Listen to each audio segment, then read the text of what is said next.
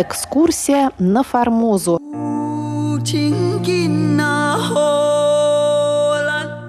Здравствуйте, дорогие друзья! На волнах Международного радио Тайваня вас приветствует Мария Ли. Мы начинаем очередную, 21-ю по счету передачу из цикла «Экскурсия на Формозу».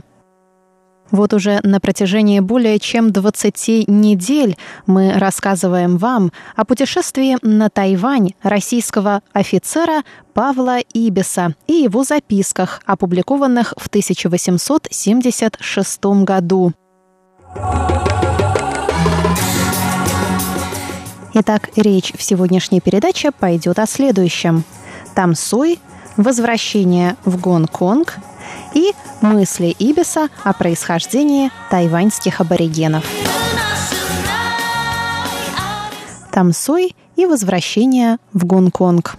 В тот же вечер прибыл из Тватутия курьер с известием, что пароход Хэйлонг пришел в Тамсой и на следующий день уходит.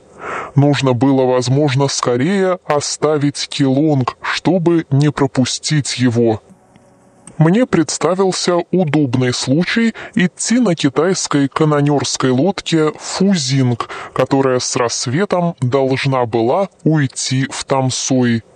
Капитан лодки, любезный мандарин и бравый моряк принял меня охотно пассажиром и предложил идти с ним даже в Фучао, куда Фузинг вскоре должен был отправиться, в случае, если не застану парохода.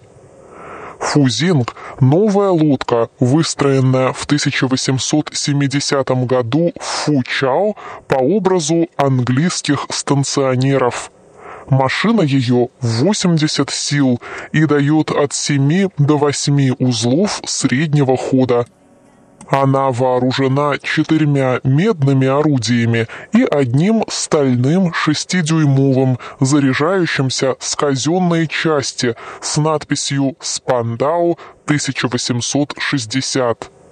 Помещение офицеров удобное и кают-компания просторная, но команда помещена тесно принимая во внимание назначение лодки как грузового судна и транспорта для перевозки солдат и пассажиров, нельзя претендовать на грязь, хотя жилая палуба и машина могли бы быть чище.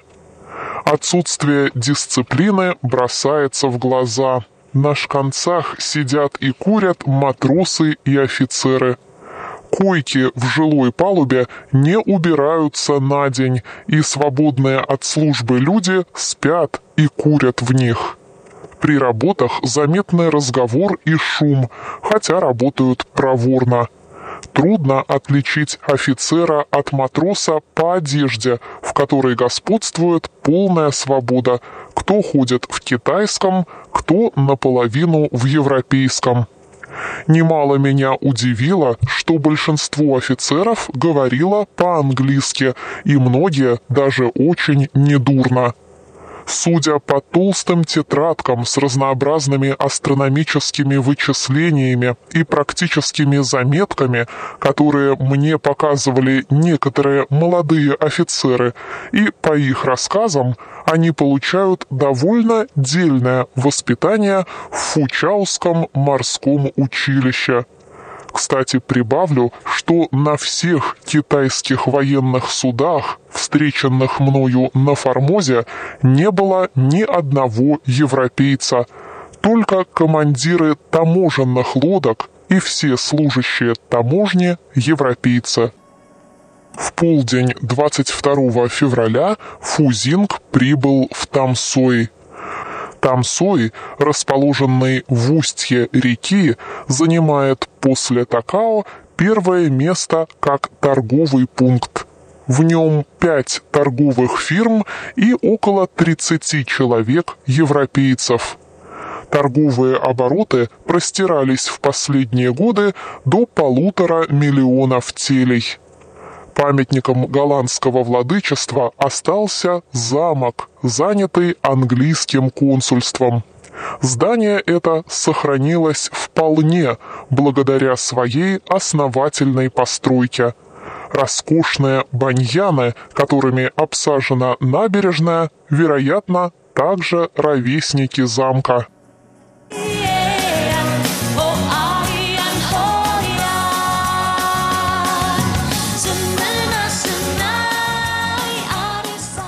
Мнение Павла Ибиса о происхождении тайваньских аборигенов. В заключение прибавлю свое мнение о происхождении формосцев, но только в виде предположения, состоятельность которого остается еще доказать более подробными исследованиями, чем те, какие мне позволяли мои знания и время. Сравнивая слова формозских наречий с словами различных малайских языков, я нашел наибольшее сходство между ними и языками филиппинских островов, а из последних особенно с тагальским наречием. Взяв, например, 60 тагальских слов, я только на 16 не нашел соответствующих в формозских диалектах. В остальных 44 ясно виден один и тот же корень, и некоторые даже одинаковы. Ближе всех подходят к тагальскому наречия племен Кацаусан, Бантауранг и Пилам. Из этого я вывожу, что Формоза заселена с филиппинских островов, именно с Люсона, тагальскими переселенцами.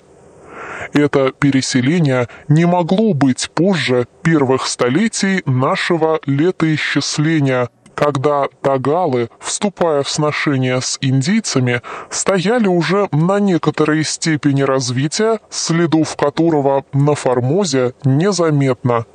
Я думаю, что подробное лингвистическое исследование языка формозцев относительно богатства слов и грамматического строя покажет время этого переселения.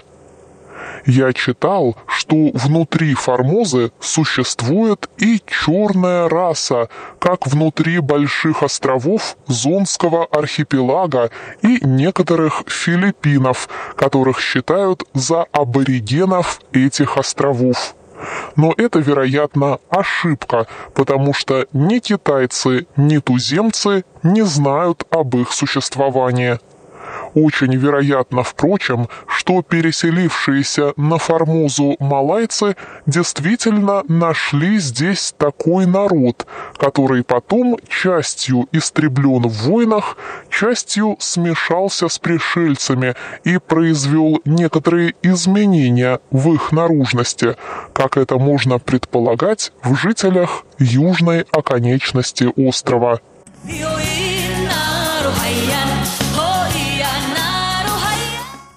Я буду считать, что труд мой с лихвою окупился, если эти небольшие заметки послужат кому-нибудь для справок в будущем путешествии на Формозу или чем-нибудь дополнят написанное о ней. Но Повторяю, что только благодаря содействию его превосходительства адмирала Брюмера я мог собрать сведения здесь изложенные, а потому как я, так и те, кому они послужат, должны быть исключительно ему благодарны. Прапорщик Павел Ибис